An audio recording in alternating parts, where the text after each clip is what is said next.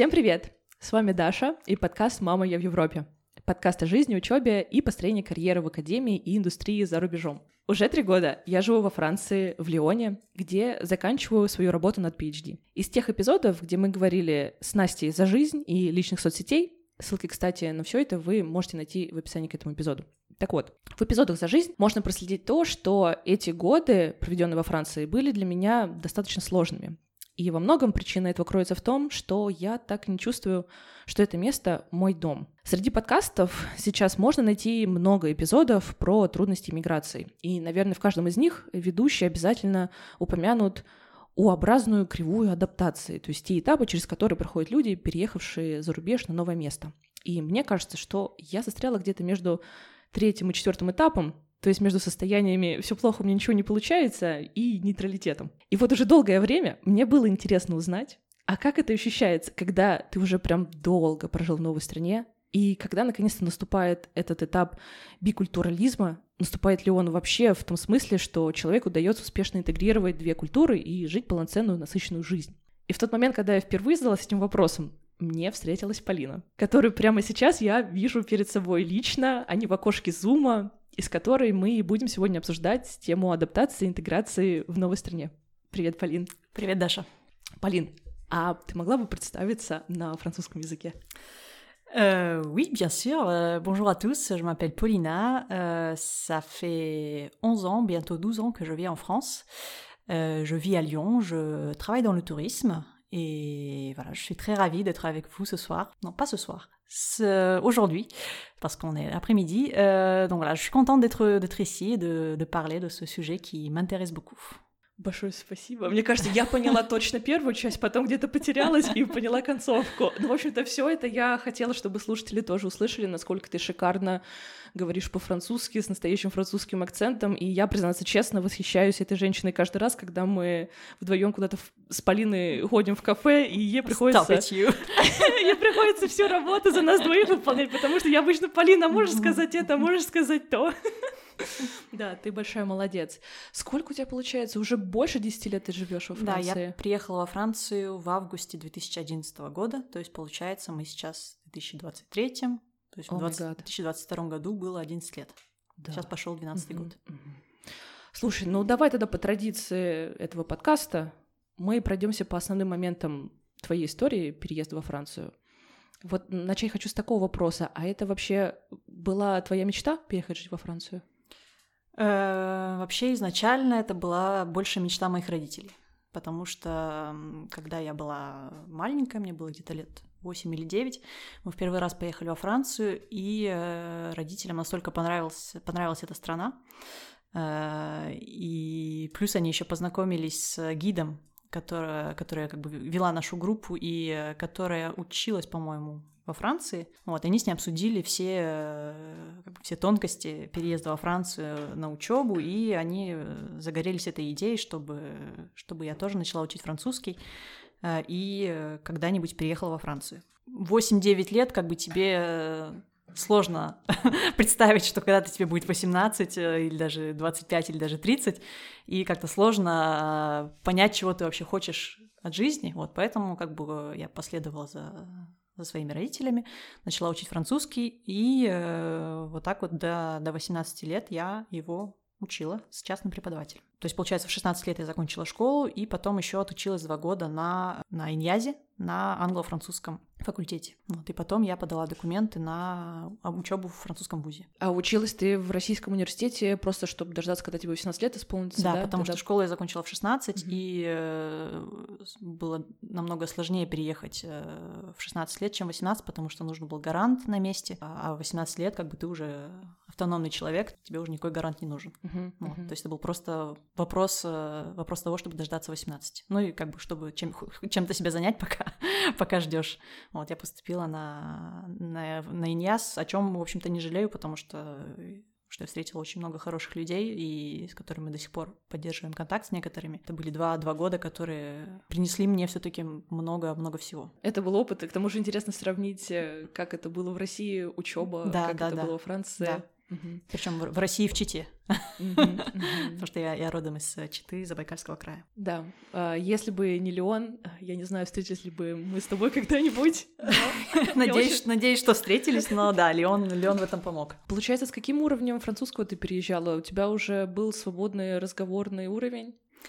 Э, дело в том, что когда ты поступаешь на учебу во Франции, тебе нужно сдать э, сертификат DELF или DALF, э, которых существует, э, то есть шесть уровней, А1, А2, Б1, Б2, С1, С2. И для учебы во французском вузе необходимо, ну, по крайней мере, в то время, когда я поступала, необходимо э, знать французский на уровне Б2. Логично. То есть, да, этот уровень я сдала не помню во сколько лет, но до того, как мне исполнилось 18, и буквально за несколько месяцев после моего дня рождения, 18 лет, я сдала экзамен C1. Насколько я помню, некоторые вузы просили B2, а некоторые C1, поэтому мы решили, что подстраховаться и сдать C1, чтобы уже совсем э, быть уверены, что, что все получится. Но при этом, дисклеймер, но при этом э, при переезде во Францию оказалось, что все не так просто, и что даже с уровнем C1 э, адаптация была очень даже, очень даже жесткой. Вот, но я думаю, мы, мы об этом поговорим позже, да, в подкасте. Да, да, конечно. Я вот сейчас слушаю тебя, восхищаюсь, вау, сдать там на B2, на C1 французский, а потом вспоминаю, так, ну у меня IELTS тоже был на C1, я тоже приехала за рубеж учиться на английском языке, и только потом поняла, блин, я что-то, оказывается, много всего не знаю и не понимаю. Да, и тоже было сложно. А ты сама искала какую-то программу обучения или вы с родителями тоже вместе выбирали, как вот этот процесс происходил, поиска того, куда тебе именно и в какой город тебе хотелось? Искала я в основном сама. Мне родители э, как бы оставили э, карт-бланш, как говорится, то есть э, выбор, выбор был за мной по поводу того, где я хочу учиться и на кого. В общем, я выбирала программы в основном, ну, как бы, как, как я себе тогда сказала, что у меня хороший французский, у меня хороший русский, у меня хороший английский, переводчиком я работать не хочу, а куда можно пойти с языками? Ну, в туризм, вот. И поэтому я искала э, обучение, связанное с туризмом, связанное с культурой, и подалась в три разных вуза во Франции. И в том числе еще один из критериев был таков, что э, у нас была знакомая моей учительницы, которая жила в Клермон-Ферране. И когда университет Клермон-Феррана мне первым ответил, что они готовы меня взять, это был как бы бонус к, к финальному решению, к тому, чтобы поехать именно в Клермон-Ферран. Программа, на которую я подалась, э, называлась «Культура и культурное наследие», и туризм, который связан с, с культурным наследием. Вот, это было, была программа, которая меня довольно-таки сильно интересовала. Вот, и таким образом я в 2011 году оказалась в Клермон-Ферране. Клермон-Ферран — это город э, посередине Франции. Вот, вот представьте Францию, представьте середину Франции, вот, вот это здесь. Это не небольшой город по французским меркам.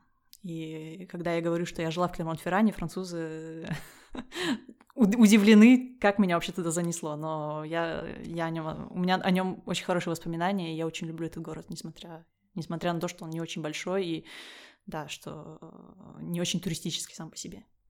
Мне кажется, если 30 тысяч населения, то это даже... 300, 300. 300 тысяч населения, да, это очень даже хороший размер города для учебы, то есть есть какие-то развлечения, кафешки, куда пойти, но в то же время это не огромный Париж с его там расстояниями и ценами на жилье, так что как для тебя, для студента. Я там тоже была один раз, привет э, всем, кто сейчас находится там.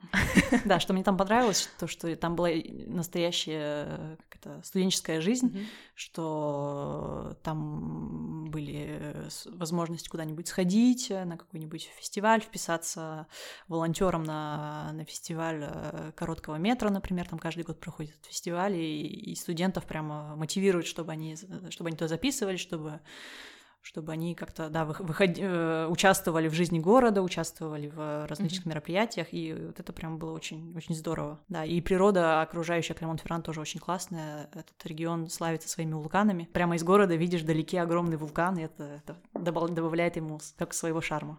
Продвигаем Клермонт-Ферран как да, можем. Клермонт-Ферран в массы. Ты сказала, что с теплотой вспоминаешь те студенческие годы, проведенные в Клермон-Ферран, но в то же самое время были определенные сложности, связанные с переездом, твой первый город, первый такой серьезный новый этап. Вот с какими сложностями ты на самом деле тогда столкнулась? Ой, столько всего. Где начать? Всего. Да, но опять же, э, дисклеймер, э, мне очень помогла вот эта вот подруга моей, э, моей учительницы по французскому, которая жила в Клермоне уже довольно долгое время. Что опять-таки доказывает нетворк наш да. все.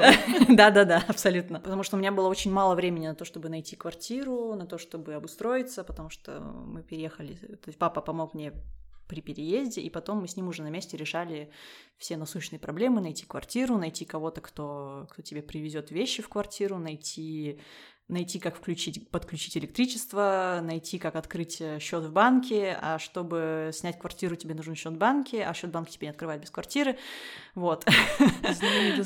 Да-да-да, сняли, сняли квартиру, электричества в ней нет, звоним в электрическую контору, говорят, что через 15 дней мы вам подключим электричество. Вот. Э, мне, то есть, мне пришлось подключать, опять же, это, это на мои знакомые, чтобы она позвонила и объяснила, так, так как у меня, несмотря на то, что у меня был уровень C1, Э, у меня все равно навык разговора французского был недостаточно прокачан, чтобы с полпинка начать э, разговаривать по-французски вот так вот по телефону, хоть с кем. Mm-hmm. Вот.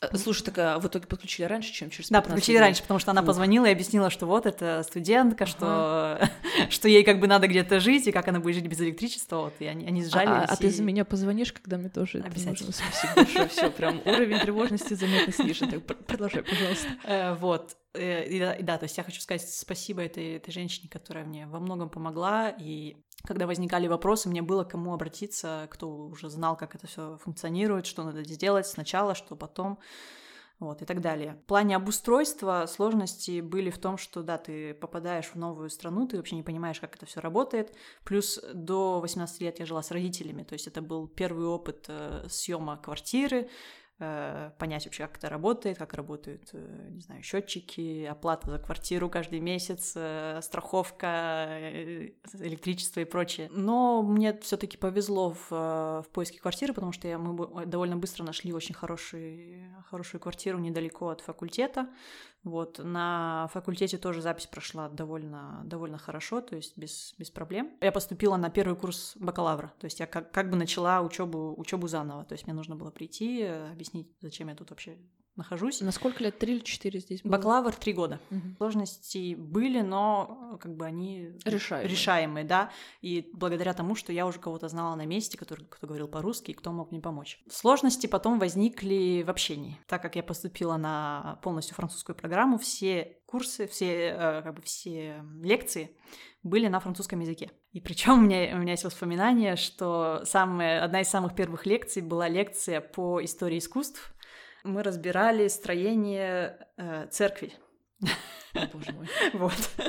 То есть все, все, все части церкви, которые можем себе представить, э, хор, э, эти э, даже не знаю, как это по-русски. Мне кажется, я на русском-то не знаю, да, как да, это да. объяснить.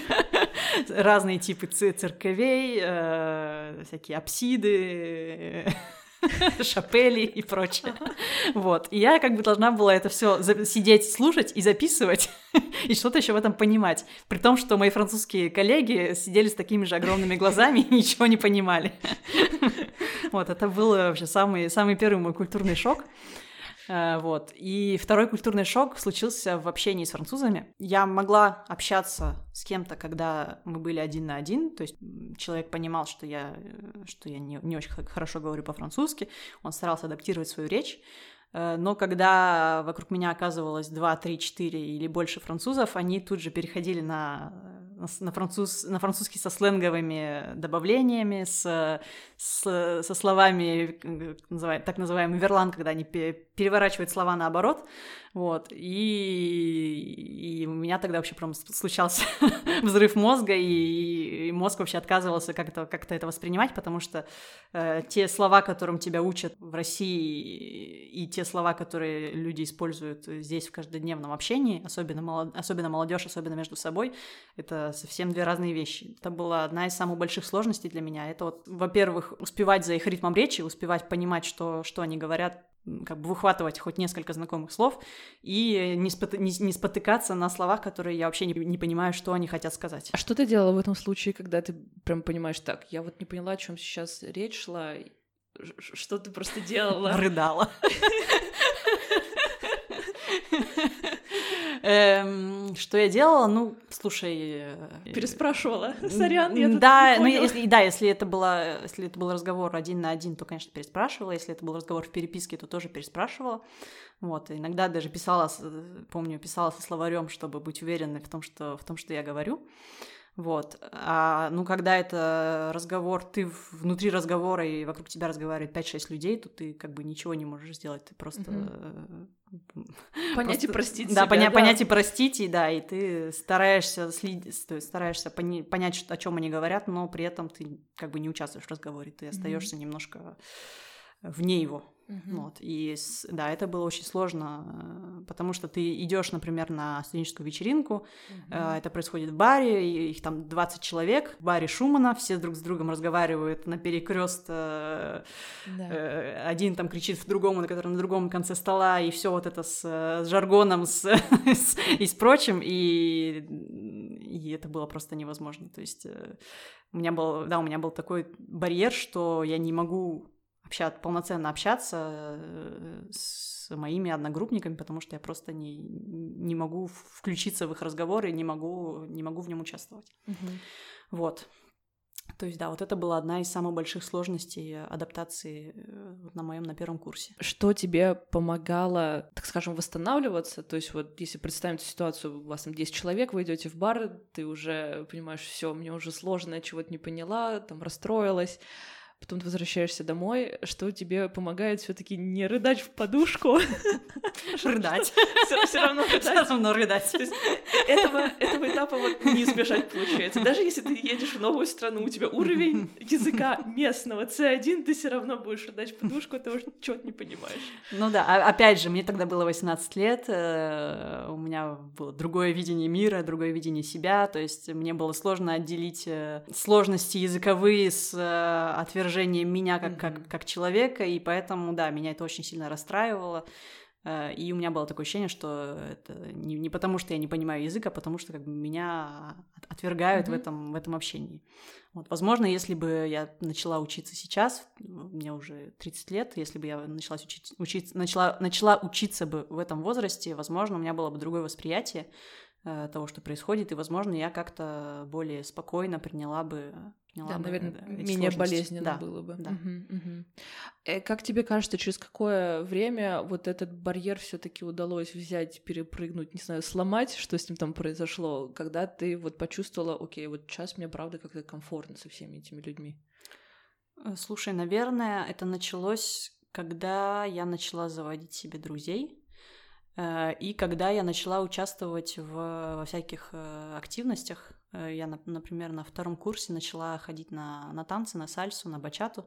Вот. И у нас там сложился такой небольшой круг э, друзей, круг общения, с которыми мы постоянно, ну, то есть ходили на занятия, и потом э, вечерами ходили в бар, где да, каждый, по четверг была организована специальная вечеринка, где, ну, куда стекалось много народу, и как бы все друг с другом общались, танцевали и прочее. С тех пор, когда у меня появился вот этот круг общения, в котором я себя чувствовала комфортно и в котором меня принимали такой, какая я есть, с моими проблемами языковыми и прочее.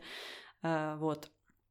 Но я думаю, в этот момент я начала себя чувствовать лучше, и это еще совпало с тем, что я начала встречаться с молодым человеком на третьем, по курсе.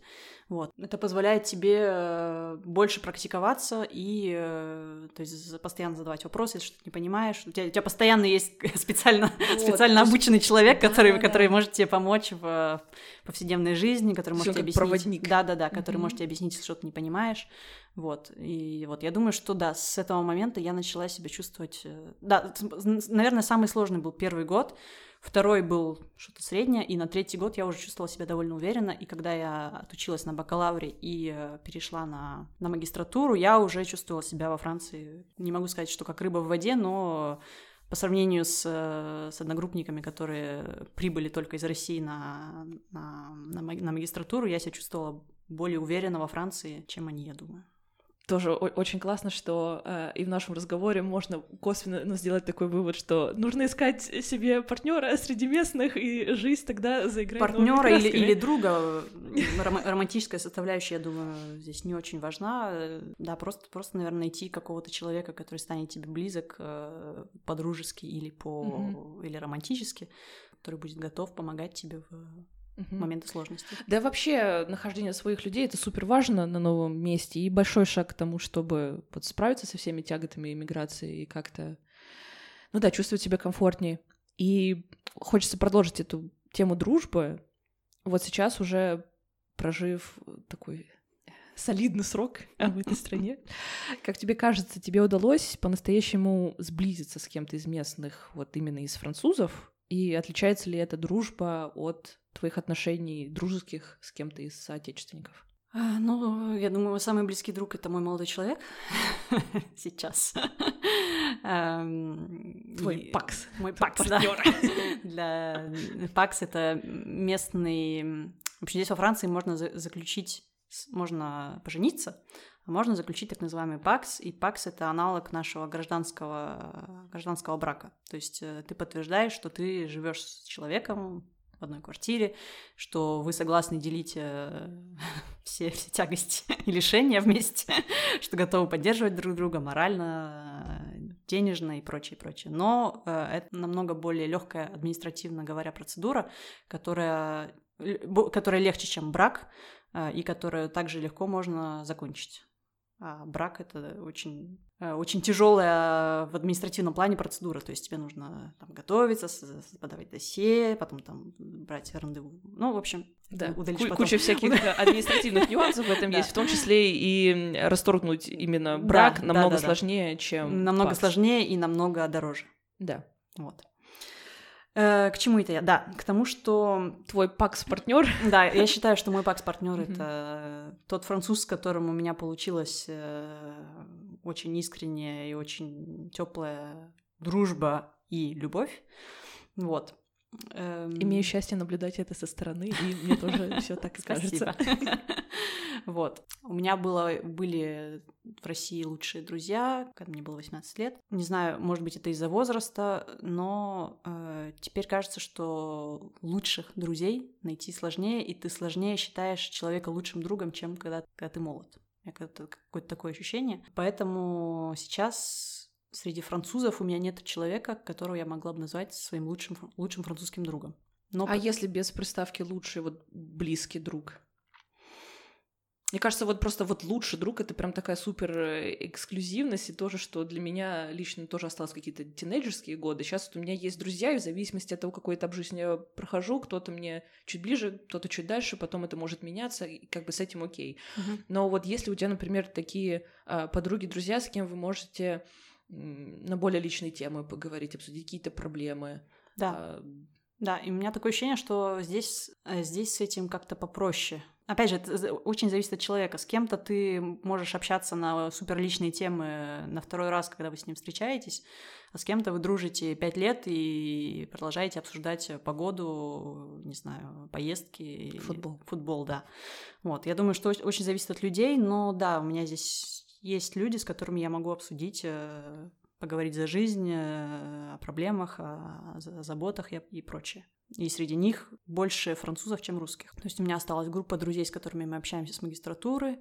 Э, я сблизилась с некоторыми из моих коллег, вот, с которыми мы продолжаем общаться вне работы довольно-таки тесно. Да, все таки я считаю, что у меня сложилась такая небольшая группа людей вокруг меня, с которыми я могу откровенно поговорить о жизни, о, о переживаниях и так далее. То есть, да, которых я могу считать довольно близкими. Ну да, они тебя эмоционально тоже смогут поддержать, ну да. и ты, соответственно, их тоже. Да, это очень здорово. У меня, знаешь, в моменты, э, в первые вот годы переезда и до этого еще была какая-то такая, не то что идея, представление, что когда ты приезжаешь в новую страну, то вот ты стремишься, ты должен стремиться к тому, чтобы скорее найти именно вот и завести местных друзей, и чуть ли не ну, не сжечь все мосты, но что-то к этому близкому вот с, со своей родной страной. Эм, во время бакалавриата, как я поняла, у тебя были именно вот французские друзья, потом за магистратуру появились какие-то э, международные, скорее всего, да? Нет, говори... тут, тут, тоже французы. У нас, ну, были нас... французы, mm-hmm. ну и какие-то, как ты говорила, при... приезжие, кто только поступил на магистратуру, им тоже там было сложнее, а ты уже видела там разницу. Эм, а в какой момент вот ты поняла, что у тебя все-таки есть еще такая незакрытая потребность в том, чтобы вот найти с кем-то, с кем можно и по-русски поговорить, и, не знаю, обсудить какие-то, э, не знаю, что, советские фильмы, мультики, как мы скучаем по глазированным А ты думаешь, что много обсуждаем советские фильмы с тобой? Нет, это почему-то тоже такой э, момент, который кажется, что вот супер важно найти соотечественника, и вот вы вот эти именно фишечки поймете. Но на самом деле не только их, конечно. Ну вот YouTube шоу можем еще какие-то, например, обсудить, да. Вот когда такая потребность э, появилась?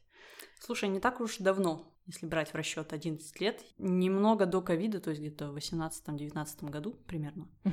Вот. До этого я была, как ты говоришь, я считала, что, ну, вот раз я сюда приехала, то, значит, надо интегрироваться, надо говорить только по-французски. Вот. И у меня было еще такое видение э, иммигрантов русских, что они какого-то определенного возраста, которые, то есть они довольно старше меня, что у них там свои семьи, и что как бы было бы странно искать общение с кем-то только потому, что он говорит по-русски. Mm-hmm. Вот, то есть у меня, у меня не было такого прям позыва общаться с, с русскоговорящими людьми. Я продолжала общаться с э, друзьями в России, я продолжала общаться с родителями, и как бы мне этого хватало. Именно желание познакомиться с кем-то из России, либо русскоговорящим, вот оно возникло незадолго до ковида, э, и тоже оно возникло из какого-то размышления о том, кто я, где я, от чего я хочу, а, а чего мне не хватает в жизни, вот. И э, как раз чего мне не хватало на тот момент, это, да, вот как ты говоришь, возможности общаться с кем-то, у кого тот же самый культурный как это бэкграунд. сказать? Да, культурный это бэкграунд. по-русски, Культурный бэкграунд, как и у тебя, и да, с кем ты можешь обсудить вещи, которые с французами обсуждать, ну, как минимум странно, а как максимум это займет mm-hmm. намного больше времени, и не факт, что как бы они вообще поймут, о чем ты им хотела, хотела сказать. Да, и плюс э, я как-то убрала эту свою зашоренность о том, что э, иммигранты все, все одни и те же, все, все, все намного старше меня, и со всеми у нас абсолютно разные интересы. Да, я поняла, что иммигранты всякого разного возраста, и что наверняка вокруг меня есть люди, которые с которыми могли бы сдружиться, надо только их найти. И так я познакомилась с Дашей. Я подписалась на, на хэштег Леон, но по-русски в Инстаграме и... Э, запрещенная сеть да, с картинками. Да, да, да. Запрещенная сеть с картинками, и запрещенная сеть с картинками выдала мне э, фотографию из, из ленты Даши. Я на нее подписалась, и вот так вот началось наше общение. И да, я очень рада, что вот у меня возникло это, это желание, и я нашла способ его удовлетворить. И да, с тех пор я встретилась с другими э, хорошими э, русскоговорящими людьми, э, с которыми мы периодически общаемся. И да, и это дополняет какое-то местечко в моей душе, которое до этого пустовало. Угу. Вот это, для, наверное, для меня было важно как-то отметить, что все равно вот эта потребность, она есть, ее тоже нужно закрывать. И это абсолютно нормально, что да, ты будешь пытаться соединить вот две части себя, вот ту новую, которую ты строишь в новой стране, и там 18 лет жизни в другой стране, ну их тоже не можешь просто вот взять, вышагнуть, mm-hmm. и это тоже нужно. Вот интересно, что ты говоришь про части себя, это тоже мне отзывается, потому что я поняла, что как бы существует как будто бы две меня, французскоговорящая и русскоговорящая на сессии с психологом, э, французскоговорящим, кстати. Вот. Mm-hmm. Когда, когда она мы не помню, что, что конкретно обсуждали, но э, она мне говорит, попробуйте вот сейчас мне объяснить то же самое, но по-русски. Потому что, ну, какая-то была тема тоже про Россию, про взаимоотношения с... Очень интересно. То есть она бы не поняла. Да-да-да-да. Взаимоотношения с, с Россией, с людьми из России и прочее. Э, с, родителями, возможно, вот. И она говорит, вот сейчас скажите мне то же самое, только по-русски. Вот. И я начала говорить, и я поняла, что я использую абсолютно другие слова, когда я говорю по-русски. Э, и у меня даже как будто иногда не хватает словарного запаса русского для того, чтобы выразить то, что по-французски я выражаю очень, очень легко. Вот. Э, и да, и вот я в этот момент такая задумалась, такая, опа, это получается, что как бы, когда я говорю по-французски, когда я говорю по-русски, это как будто чем-то, они, они, да, они как будто чем-то отличаются.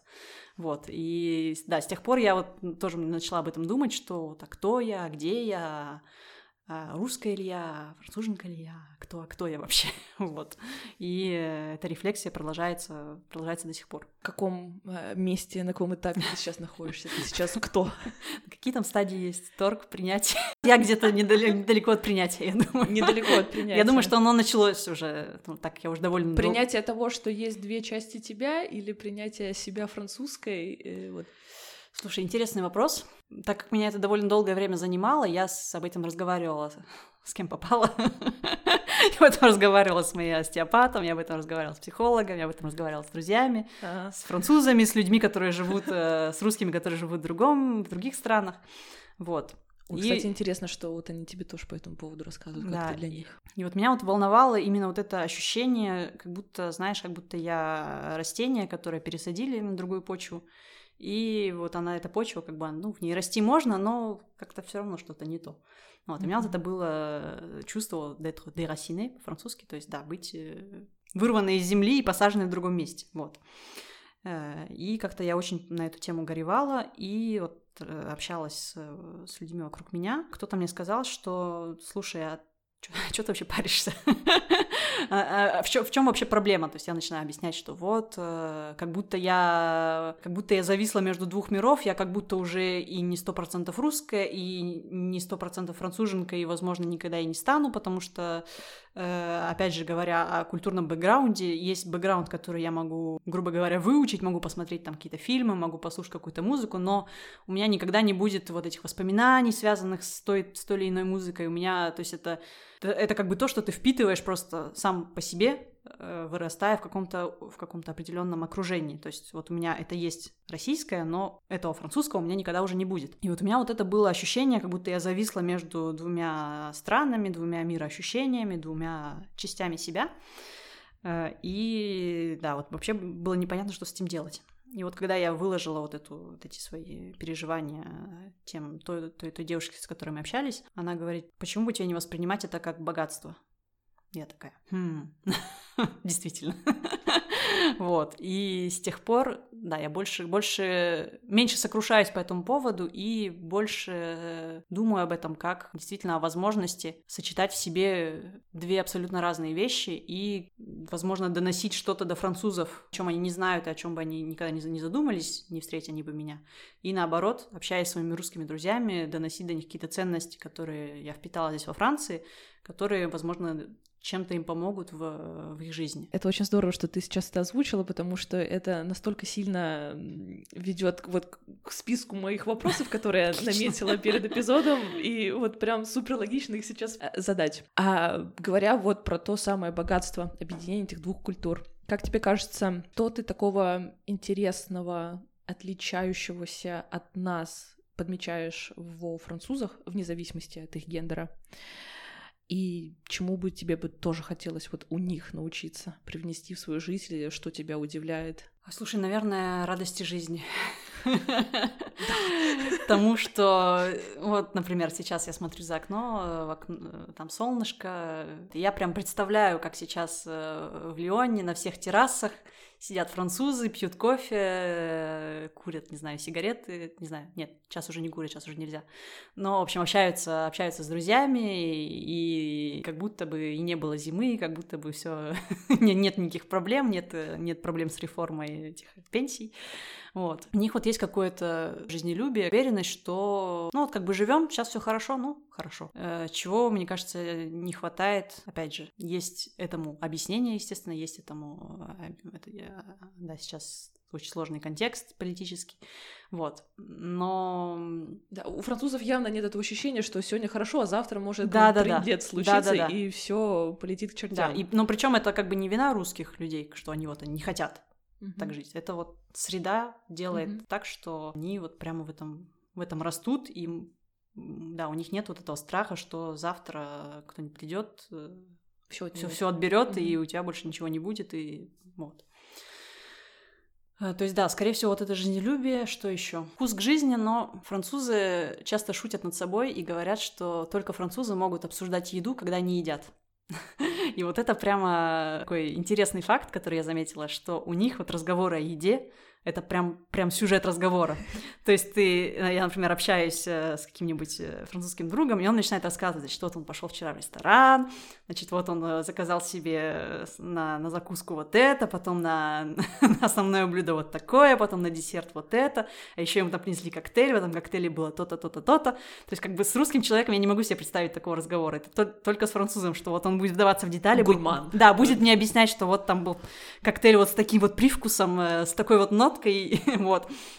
Э, и да, и это действительно, э, действительно интересно, что э, они, вот для них это прямо сюжет разговора, что вот кто, кто что поел, кто что собирается поесть, кто был в каком ресторане, у кого там любимый какой ресторан и прочее, прочее, прочее. Да, вот это вот какое-то гурманство, э, этика какая-то в еде, э, разборчивость в том, что ты будешь есть. Вот, это, это прямо, прямо местная черта. Еще вот ну, как бы, вот опять же, возвращаясь к дружбе, в России у меня такое ощущение, что ты с друзьями проходишь какие-то этапы.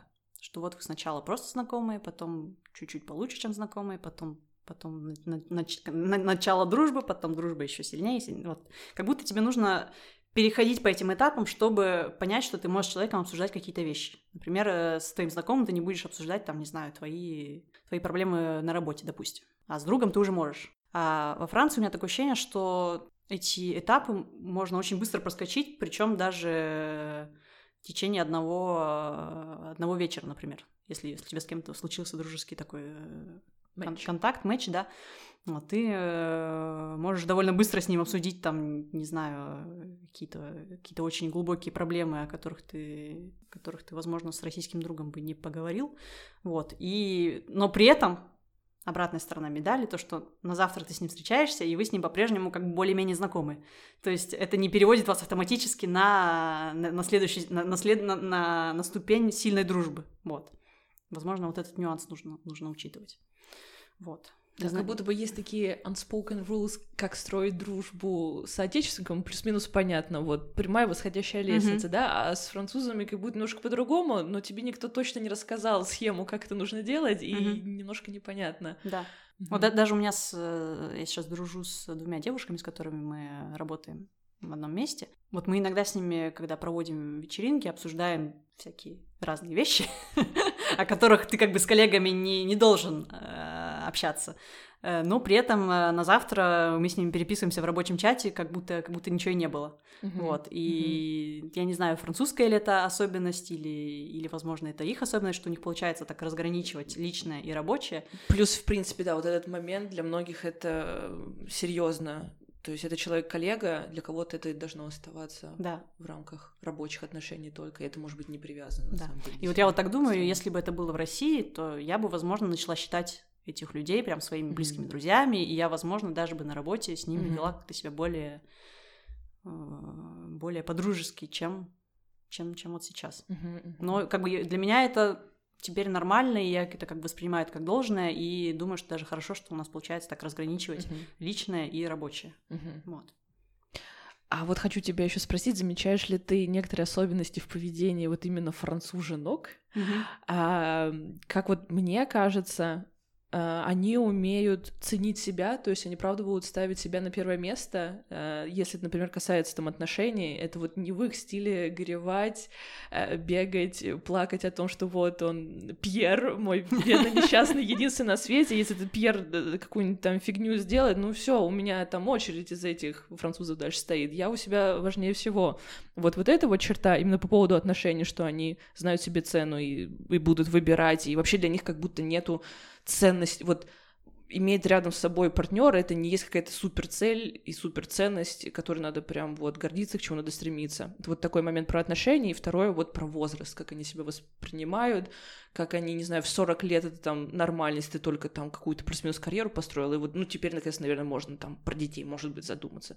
Но даже если у тебя их нет, в 50-60 лет ты будешь вести активный образ жизни, делай все, что хочешь, и вау, какая прекрасная женщина. Вот у нас в нашей культуре, по-моему, это как-то отсутствует. Mm. Uh, опять же, я очень, очень люблю это слово, видимо, сегодня. Дисклеймер. uh, так как я уехала из России 18 лет, я не знаю, как сейчас обстоят дела с этим. Вот. Поэтому я буду, буду судить по тому, как, как... Плюс, наверное, разница есть, да, это столица да, или да, это да, да. где-то... Да, или это в Забайкалье. Да, согласна. Вот, то есть э, я, я буду судить по тому, что я знала 18 лет, когда я жила в России. Э, я с тобой действительно согласна. Э, здесь видение вообще брака и видение партнерства абсолютно другое, чем в России. В России по крайней мере, в то время, пока, когда я там жила, если ты в 25 не, не вышел замуж, не родил детей, то все можно ползти на, на кладбище. Ну да, на крест, крест на себе, на да, женщине да, да. точно можешь Да, ставить. что все ты, ты просрочен, просрочен на. Э, и э, ничего тебе больше от жизни ждать нельзя.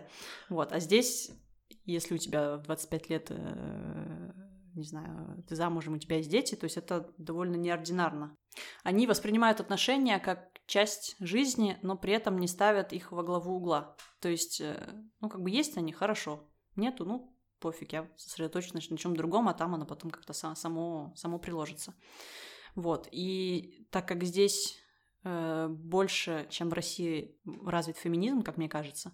Сто процентов. Да, то когда я, например, им говорю, рассказываю о том, что в моем возрасте э, меня уже, потому что так как я, я не замужем, у меня не детей, меня считают там э, старой девой, грубо говоря. Вот, они очень шокированы это, это слышать и говорят, что, типа, а, а как это вообще возможно? это, как, как, как вообще возможно, во-первых, такое говорить кому-то в лицо?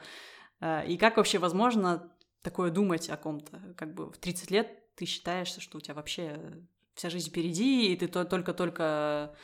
Ну, опять же, зависит от того, во сколько ты начал работать. Некоторые начинают работать очень рано во Франции, и тогда действительно в 25 лет у них уже там есть дом, э, не знаю, собака, сын, Дерево. Дерево, да. Все, все, что, все, что должно быть.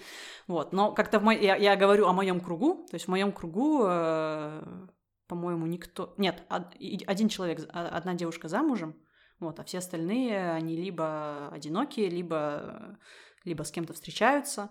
И причем здесь они могут встречаться очень долгое время, и здесь нет вот этой, этой, этого ожидания, что вот мы встречались, э, ну, опять же, в моем кругу, что вот мы встречались пять лет, надо, надо срочно замуж, иначе, а что люди скажут? Вот. Mm-hmm. Интересный еще пример, о котором я подумала, вот у меня тоже подружка одна, э, моего, нет, чуть, чуть помладше меня, она недавно женила своих родителей. Вот, э, ну, то есть, да, ей где-то 20 наверное, 8 лет, и она недавно была свидетелем на свадьбе своих родителей. Причем э, мама упиралась, э, не хотела ни, ни, ни в какую жениться, а папа настоял, сказал, что вот если вдруг я завтра умру, а у нас тобой как бы ничего нас административно говоря не связывает. То есть, а, что ты будешь делать с наследством, что ты будешь делать с домом, что ты будешь делать с детьми и прочее. Вот. И то есть он настоял, они расписались, никого не позвали, никому не сказали. Вот, и позвали только своих детей, чтобы они были свидетелями на свадьбе. А, и потом в семье это уже сказали какое-то время спустя, и как бы все сказали, ну, молодцы, что, поздравляем. Вот. И как-то мне очень сложно это представить в России. Да, вау, что женщина, ее нужно было уговаривать. Да, да, да. да. Да, здесь э, нету вот этой вот фокусировки на том, что вот пока ты не замужем или пока, пока у тебя нет ребенка, ты не состоявшийся член общества. Да, здесь замуж выходят довольно поздно, и детей рожают намного позже, чем в России тоже. Здесь больше упора на самоценность, на, э, на то, чтобы состояться какой... Самореализация. Да, само... Точно, я вот искала слово. Самореализация в том, что ты состоялся в где-то, не знаю, в своей работе или в своей личной жизни, ты чего-то достиг, ты, не знаю, исполнил свои мечты. Многие мечтают, там, например, путешествовать сначала, uh-huh. вот, и да, многие очень долго ждут, прежде чем э, соберутся выйти замуж. И то, э, насколько я знаю, вот я недавно рассказывала минут 15 назад о, о том, что такое ПАКС. Вот, у меня такое ощущение, что э, среди молодежи намного больше людей живут в ПАКСе, чем женятся. Вот. И такое ощущение, что когда они женятся, вот это вот что больше для административного преимущества, то есть там, да. Да, чтобы платить меньше налогов, чтобы было mm-hmm. проще есть, с наследством, чтобы было проще купить дом и прочее, чем вот эта сим- символическая свадьба, которая больше, больше, более присутствует у нас в России. Да, у меня тоже есть пару пример э, ребят, которые ПАК заключили, и в них тоже почему-то молодые люди больше на этом как-то настаивали. Да, а девушки, ну, ну ладно, ну давай. Да, вообще это, конечно, отдельная тема, не то что эпизода, а целого подкаста, почему так, как это все происходит в разных странах. Вот ты еще сказал эту магическую фразу, а что люди подумают, тоже здесь у них вообще такого нет, что мне французы рассказывают, что их родители особо не лезут, не давят, это считается как я живу свою жизнь, чего вообще? Угу. Чего вы лезете? А у нас это как-то вроде и нормально, и да. Но да, это, это тема всего отдельного подкаста. А, а вот а, мы поговорили про французскую часть. Угу. А вот мне было бы интересно, а что ты особенно ценишь а, в своем российском бэкграунде, угу. если ты что-то такое можешь выделить? Мне надо будет подумать. Подумай, пожалуйста. Э, что я ценю в российском бэкграунде?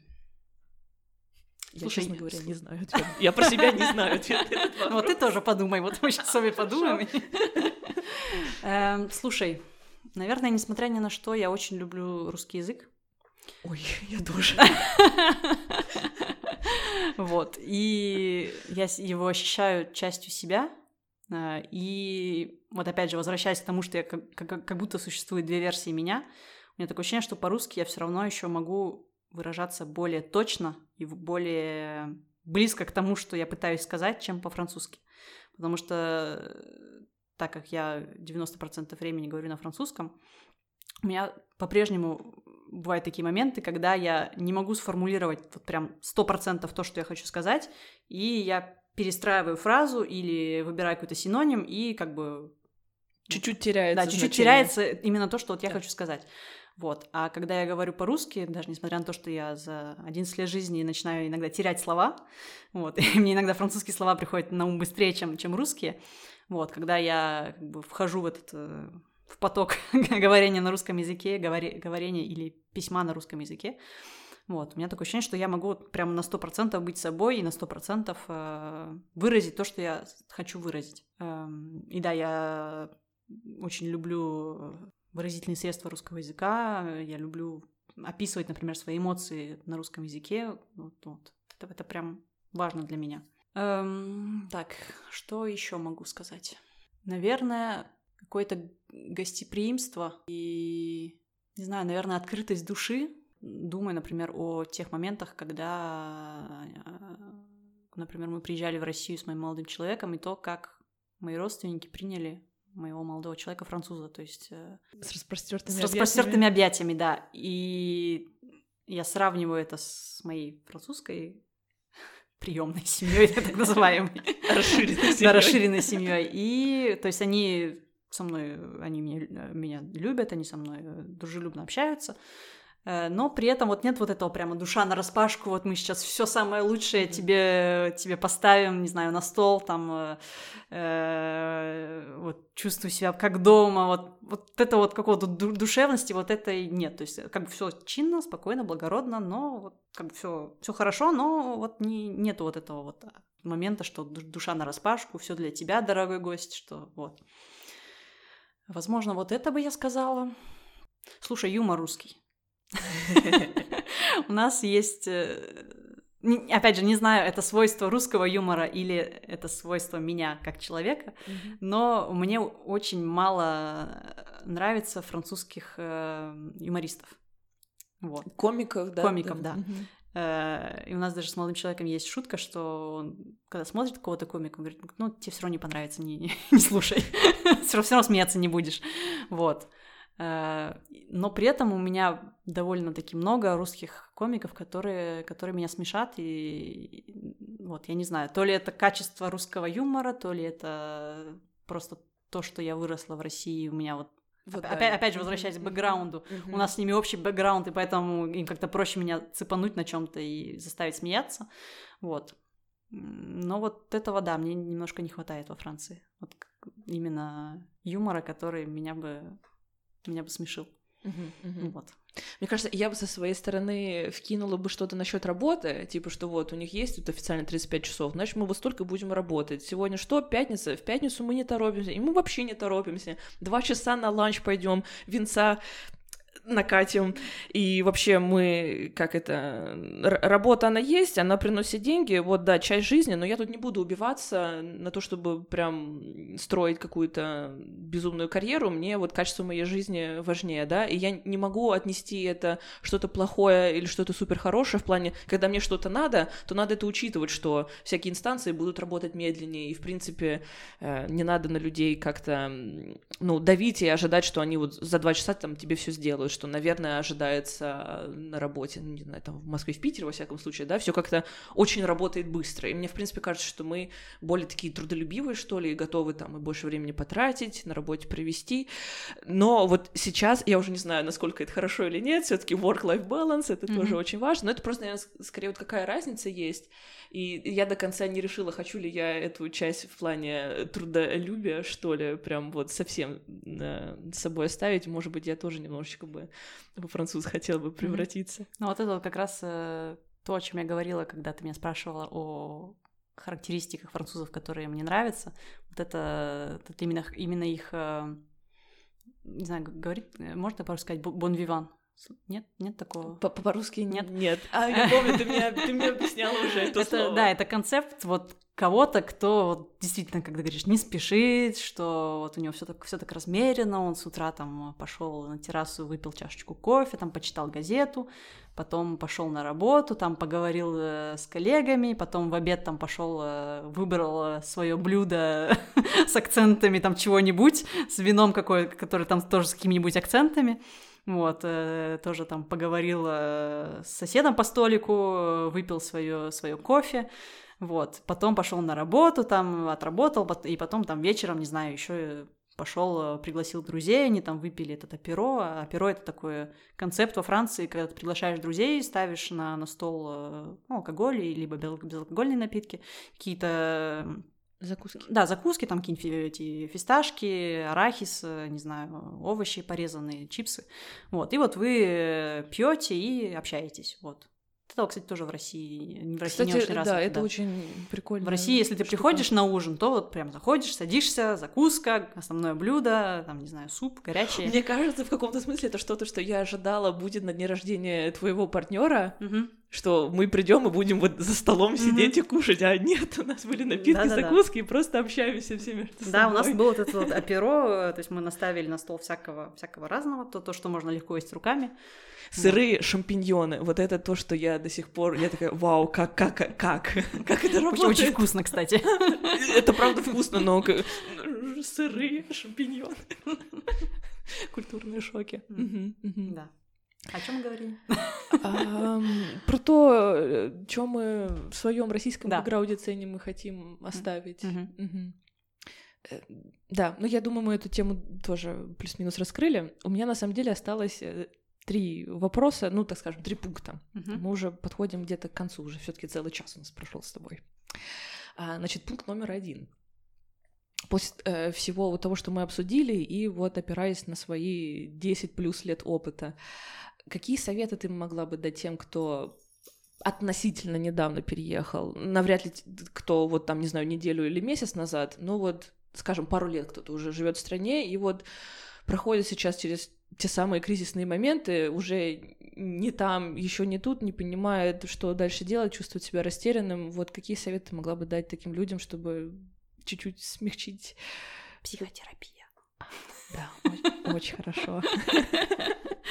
Эм, да, кстати, это полушутка, кстати, полушутка, это, поле, кстати, это вообще не шутка, потому что правда то, что помогло мне спустя год жизни во Франции, когда я поняла, ну все, трендец, что-то я не справляюсь, это вот мне помогло. В, любом непонятном случае звони, звони психологу. Эм, так, слушай, сейчас подумаю. Ну, как бы зависит от того вообще, хочет ли человек остаться в этой стране или нет. То есть, возможно, он думает, что он здесь, не знаю, поживет пару годиков и вернется куда-то к себе или куда-то уедет в другое место. Вот. То есть мы отсекаем эту возможность, мы рассуждаем о человеке, который решил, что вот ему здесь нравится, он хочет э, хочет здесь жить. Блин, а я думала, ты мне будешь давать советы. Ну ладно, я еще такой пограничный э, кейс, я еще не знаю, что у меня там будет. Да, допустим, мы говорим, да, про тех, кто вот, ну, уже вот тут живет и тут. Ну, как минимум на ближайшее время он ну не планирует никуда переезжать. Я думаю, что язык. Да, язык, кстати, да хорошо, что ты мне об этом сказала, потому что я бы об этом не подумала. Действительно, язык — это очень важная ступень интеграции, в, по крайней мере, во Франции, потому что английский язык здесь распространен, но не на очень хорошем уровне. Плюс французский акцент, когда они говорят по-английски, это, это что-то отдельное. Кстати, это в копилочку моих трудностей, когда я приехала на учебу, это были мои первые уроки английского с французами, потому что потому что у меня был довольно-таки хороший уровень английского по приезду. И когда со мной... Нет, преподаватель была отличная, но когда студенты пытались что-то говорить по-английски, я вообще не понимала, что они говорят, потому что у них э, меньше, чем в России, наста... они настаивают, учителя настаивают на хорошем произношении, да. И поэтому они... Uh, what, what do you want? Сейчас, погоди, найду какой-нибудь пример. Uh, Hello, my name is uh, Ninon. Uh, I uh, live in uh, France. Uh, вот. Вот какое-то такое произношение. И когда ты первый раз это слышишь, такой, вау, что это вообще было?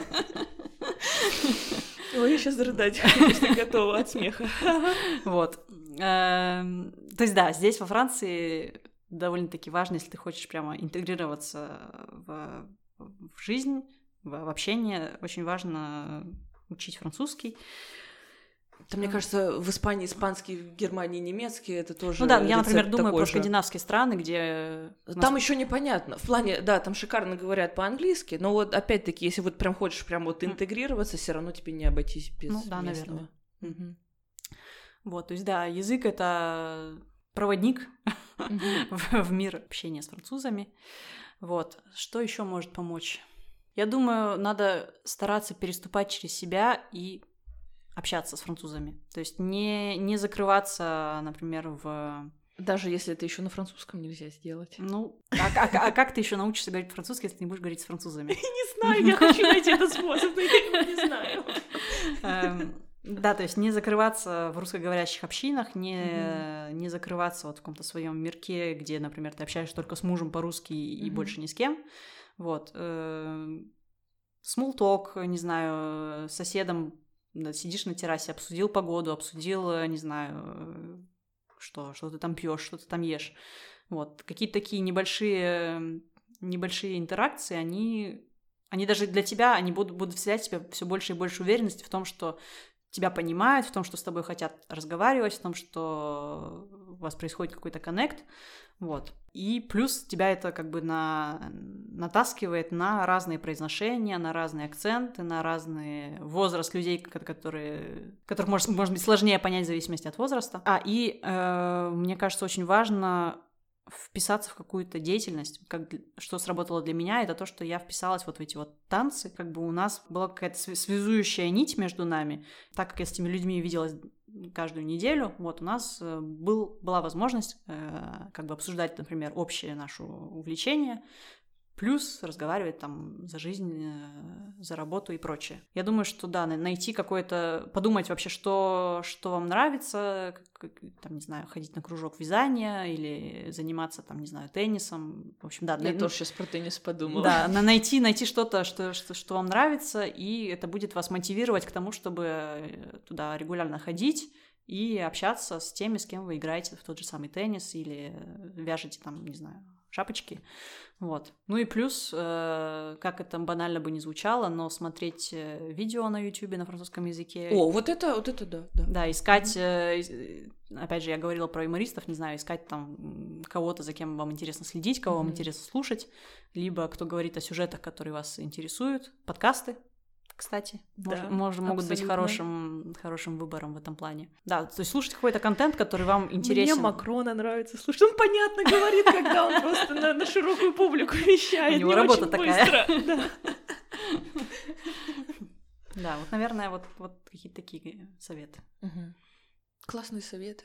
Я надеюсь, все себе пунктики сделали ментально. Если что-то что мы не обсудили сейчас, но тебе бы хотелось это сказать, добавить? А, мне кажется, что, опять же, возвращаясь к тому, к твоему вопросу, важно быть открытым, как бы это банально не звучало, и важно быть готовым к тому, что твое мировоззрение и мировосприятие будет меняться. Mm-hmm. То есть чем больше времени ты живешь в стране, чем больше времени ты общаешься с людьми, чем больше времени, то есть ты плаваешь вот в этой вот культурной среде, не противиться вот этим изменениям, принимать их способ жизни. Возможно, что-то тебе подойдет, что-то тебе не подойдет, э, но как минимум признавать, что есть две точки зрения. Ну, вот опять же, например, возвращаясь к, к браку. Принимать, что вот у нас вот так, у нас э, замуж это прямо что-то очень важное и необходимое в жизни женщины.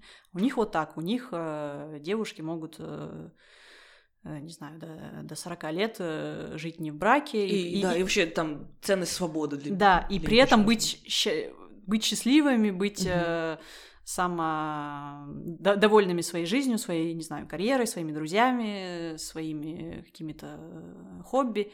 То есть принимать, что есть есть такое, а есть такое. То есть не, не факт, что за 10 лет жизни ты полностью перейдешь на французскую сторону видения вещей, но, возможно, то есть не, не, не цепляться к какому-то своему видению вещей, которое вот, вот залить его, не знаю, в янтаре и сказать, что вот, я вот, вот так думаю и никак иначе, и никто меня не, упери, не переубедит. Mm-hmm. Я думаю, что да, для, для того, чтобы интегрироваться да, даже в любом месте, я думаю, не только в какой-то стране, даже в любом, не знаю, коллективе, Э, важно, э, важно, быть, важно иметь вот эту пластичность и готовность э, к тому, чтобы воспринимать разные точки зрения, разные видения мира, и не считать, что вот у нас хорошо, у них плохо, или наоборот, у них хорошо, а у нас плохо.